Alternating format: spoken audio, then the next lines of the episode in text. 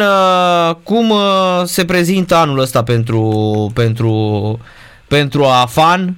Că la ANAF uh, nu mai scăpăm, gata, dar AFANul cum se prezintă? uh, începutul de an suntem eu și cu unul din uh, consilierii juridici suntem în uh, Antalya, am venit după echipele din România care sunt din Liga 1, fac antrenamentul aici. Uh, am vizitat uh, șase din echip, din nou cele nouă echipe care sunt în Antalya, urmează să le vizităm și pe celelalte în următoarele trei zile.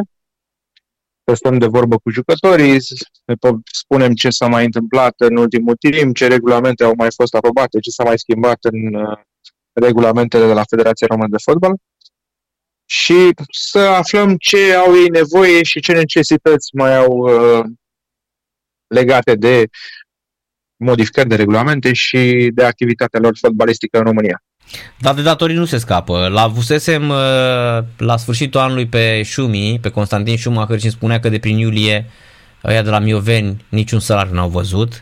Am văzut că și echipa de handbal din Mioveni la fel, tot la aceeași situație neplătiți de, din vară, pentru că primarul i-a arestat. Uh, Uh, înțeleg că Iașul și Oțelul sunt două echipe care au restanțe către fotbaliști și chiar vreau să întreb dacă mai aveți plus uh, Chindia care înțeleg că și acolo e dezastru financiar, deci an de an uh, la început de an ne confruntăm cu problemele astea în fotbalul românesc, Emilian. Da, da, să știi că față de anii precedenți, de exemplu în Liga 1, sunt echipe care au datorii destul de mici, să spun așa, către jucători, cum e Iașu și Oțelul, sunt undeva la două luni, două luni jumate maxim. Dacă stăm să comparăm, să comparăm cu anii precedenți în care Chindia și cu Mioveniu, când erau în Liga 1, aveau datorii de 3-4 luni în perioada asta, iar acum 2 ani, Trinceniu și cu uh, Gasmetan Mediaș aveau datorii de câteva luni, 4-5 luni către jucători, putem să spunem că situația s-a ameliorat în ultimul, în anul ăsta. Și să sperăm la mai bine, să sperăm la un management bun al cluburilor în viitor și să sperăm că nu mai avem, nu vom mai avea echipe care să uh, părăsească competiția sau aibă probleme financiare spre sfârșitul competiției la Liga 1, pentru că e păcat pentru integritatea competiției. Uh, într-adevăr, în momentul ăsta la Liga a doua sunt două echipe care au probleme mari financiare, este vorba de Chindia Târgoviște și Mioveniu, dar sunt echipele care au retrogradat anul trecut din Liga 1 și asta se întâmplă de obicei și în ultimul timp aici cred că trebuie, trebuie intervenit și federația ar trebui să găsească o soluție pentru echipele care retrogradează în Liga 1, în Liga a doua, pentru că acolo sunt în fiecare an probleme foarte mari. Uh, majoritatea jucătorilor au contracte de Liga 1, sunt mulți jucători care nu vor să renunțe la contractele respective și atunci echipele de Liga 2 retrogradate de Liga 1 n-au cum să plătească salarii așa de mari pentru că odată retrogradate nu mai primesc banii din uh, drepturile TV sau primesc banii din drepturile TV, dar drepturile TV la Liga 2 sunt foarte mici în comparație cu drepturile TV primite de echipele din Liga 1. Și atunci aici ar trebui găsită o soluție ca echipele care retrogradează din Liga 1 în Liga 2 să aibă o perioadă de tranziție, poate să primească niște bani iar tot din drepturile TV din Liga 1 ca să aibă bani să reușească să supraviețuiască în Liga a doua. Uh-huh. Dar uh, în Liga 1 la ea și la Galați uh, restanțele sunt de 3-4 luni sau sunt mai mici? nu sunt datorii mari, nici la Galați. Galați acum a făcut un împrumut și am înțeles că a achitat o parte de, din datorii către jucători. La Iași, la fel, se vor găsi soluții pentru că se va aproba în uh, Consiliul Local uh, noul buget al clubului și cu siguranță se va achita către jucători. Pe lângă asta vor intra drepturile TV în uh, luna februarie și sunt sigur că vor veni cu datoriile la zi, având în vedere că Uh, licențierea vine peste ei, este vorba de licențierea pentru cupele europene până la 31 martie, iar pentru campionatul intern este uh, până la 20, până la 15, până la 15 aprilie. Da. Uh-huh, uh-huh. Da, știi ce mă gândesc? Că totuși e, sunt echipe care, uite, uh, nou promovate, care merg așa din ce în ce mai uh, la limită, știi? Deci merg la limită, avem o problemă aici, că nu, nu știu, nu, nu găsesc ori soluții, ori pur și simplu se mulțumesc foarte, foarte puțin. Că voi, de când sunteți la, de câți ani ești la Afan uh, uh, Emilian, n-a fost un an în care să nu aveți problema asta. Adică tot timpul, an de an, sărăcie uh, în fotbalul nostru. Ca așa se caracterizează. Deși zic oamenii că sunt bani. Păi nu sunt bani.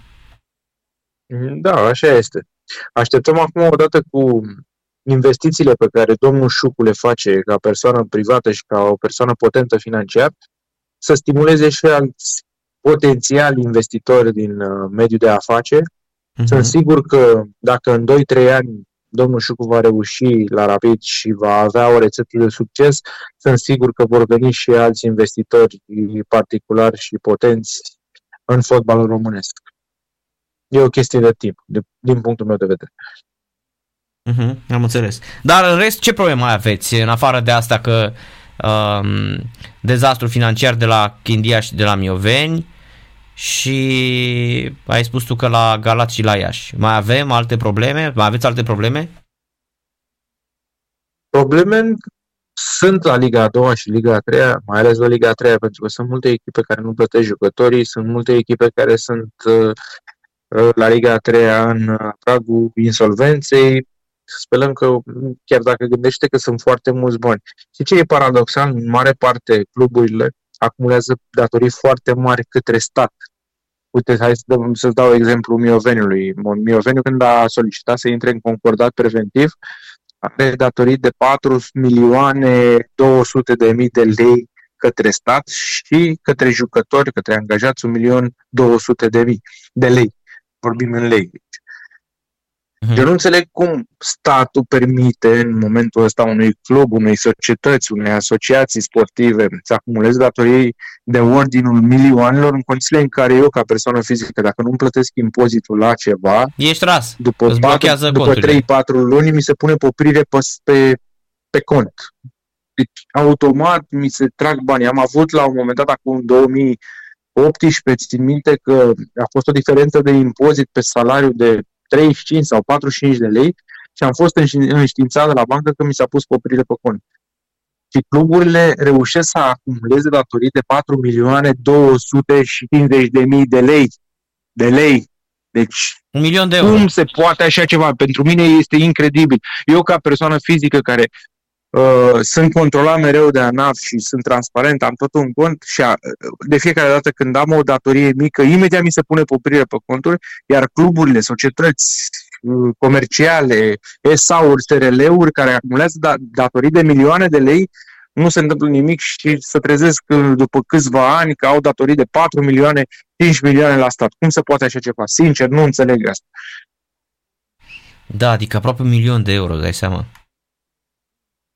De asta zic, cum e posibil așa ceva? Adică pe, pe noi, persoanele fizice, sunt convins că și pe tine, în cazul în care nu plătești un impozit ceva, imediat te ia fiscul și te scutură și îți pune poprirea pe conturi. În schimb, la societățile comerciale sau exact cum am zis la SRL-uri, asociații sportive, pot acumula datorii până la 4-5 milioane de, de, de lei.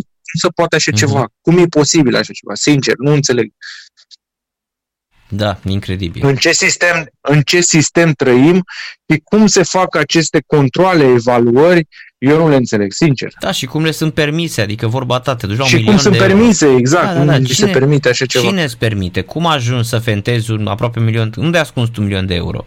Chiar așa, nu te Uh, vorba ta, ANAF-ul vine și te arde pentru 80 de lei, știi, spune poprire. Pentru 45 de lei, crede-mă, pentru 45 de lei mi s-a pus poprire pe cont. Asta este realitatea. Iar pentru 4 milioane 200 nu s-a întâmplat nimic până în momentul ăsta. Au trebuit ei să apeleze la concordatul preventiv, care este o formă de iar de păcălire a creditorilor, de, în fine, nu are rost să mai discutăm, că să găsesc în ultimul timp, văd că avocații din România găsesc tot felul de chichițe ca să amâne plățile către jucători, mai ales în fotbal. Aici vorbim în fotbal pentru că e o categorie mai specială și în sport în general, pentru că dacă luăm societate, dacă luăm ușor așa fiecare ramură de lucrători din, din România, constatăm că în fotbal, în sport în general, e una din ramurile în care uh, sunt întârzieri salariale mereu și sunt acceptate și parcă ar fi ce o normalitate să ai întârziere către sportiv. În schimb, în alte domenii nu există așa ceva. Să ai întârziere, salariile sunt plătite la timp. Numai da, e... în sport se acceptă așa ceva. Nu înțeleg de ce. E inexplicabil, corect. În continuare rămâne așa o rămâne o, un mister asupra asupra uh, nu știu, cursului firesc ca cum ar trebui să arate, știi, până la urmă. Nimeni, pe exact. nicăieri nu mai au probleme, gen, numai la noi. La noi în continuare se întârzie, salariile nu se dau la zi. Da, e foarte, foarte ciudat.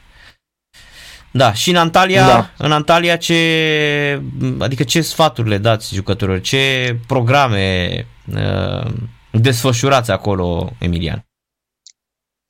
Păi, sfaturi mm, le dăm în cazul în care au probleme, dar uh, în momentul ăsta, exact cum ți-am zis, sunt mai puține probleme la Liga 1 Uh, odată cu implementarea contractului cadru negociat între noi, UEFA, Federația Română de Fotbal, Liga Profesionistă, uh, Asociația Cluburilor Profesioniste din Europa și Asociația Ligilor Profesioniste din Europa, s-au mai reglementat lucrurile și acum oricum uh, acest contract este un pic în favoarea jucătorilor și are niște clauze care sunt în favoarea jucătorilor. Mm-hmm, Dar în continuare mai sunt de, de modificat uh, articole din regulamentul nostru, măcar să fie în, aduse la nivelul sau să fie concordante cu regulamentele FIFA. Facem asta în continuare, negociem cu federația, sperăm ca pe viitor să avem un uh, regulament al uh, transferului și statutului jucătorilor similar cu cel al FIFA, pentru că e păcat și putem să facem asta împreună cu Federația Română de Fotbal, care în ultimul timp este destul deschisă, de deschisă la, la schimbări și cred că este spre binele fotbalului românesc. Nu facem niște modificări inventate de noi, ci vrem să facem niște modificări care sunt deja făcute în Europa de, de vest și care uh, sunt benefice pentru fotbal. Uh-huh. Și mă gândesc, uh, mă gândesc în primul și în primul rând și la, uh, să spun, poate într-un viitor, nu știm noi când, să sperăm cât mai apropiat, o să reușiți să veniți și cu uh, celebra lege, fraților, gata, ești în insolvență, nu ai ce căuta în prima, a doua sau a treia ligă. Poate o să reușiți cumva, da, nu știu, cu... Niște discuții, sunt niște pro- discuții de proiecte Că de la voi pleacă ideea de proiect, dar apoi... sunt deocamdată la nivelul de discuții și să sperăm că se vor concretiza la un moment. Chiar vorbeam la câteva echipe la care am fost aici în Antalya și le explicam ce s-a, ce s-a modificat în regulamentul privind statutul și transferul jucătorului de fotbal și mulți dintre ei, cei mai în vârstă, au zis pe păcat că nu mai beneficiem noi de ele, vor beneficia uh, cei tineri. Dar modificările făcute la regulament au fost făcute din experiențele proaste pe care le-au avut jucătorii care sunt acum în vârstă. Într-adevăr, vor beneficia. Pentru mine și pentru ei trebuie să fie o mândrie pentru că am reușit să modificăm regulamentul pe experiențele proaste ale lor și că viitorii jucători care vor veni cei tineri vor beneficia de niște regulamente ok și avantajoase din punctul lor, de, din, în favoarea lor. Păi da, știi cum e, a trebuit să se întâmple ceva uh, negativ, da, pentru ca oamenii ăștia să, uh, să schimbe ceva până la urmă.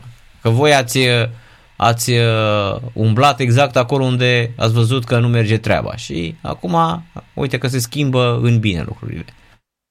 Exact, exact. Și sunt în continuare modificări care vor fi făcute și vor fi în beneficiul jucătorilor și, de ce nu, al fotbalului, pentru că ăsta e scopul final până la urmă. E vorba că beneficiază doar jucătorii. Vreau să beneficieze toată lumea, nu numai jucătorii. Pentru că dacă ar dispărea cluburile, nu dați seama că ar dispărea și angajatorii, și angajații ar fi din ce în ce mai puțini și nu ne-ar avantaja nici pe noi. Dar vrem să găsim soluții să rămână angajatori mulți, adică cluburi multe, dar să fie și corecte din punct de vedere uh, al uh, relațiilor contractuale cu jucătorii și să plătească banii la timp. Uh-huh. Bine, Emilian, mulțumim mult de tot pentru intervenția la radio la Cu multă plăcere, Narcis. Seara bună! Mult succes, numai bine, să ne auzim cu bine!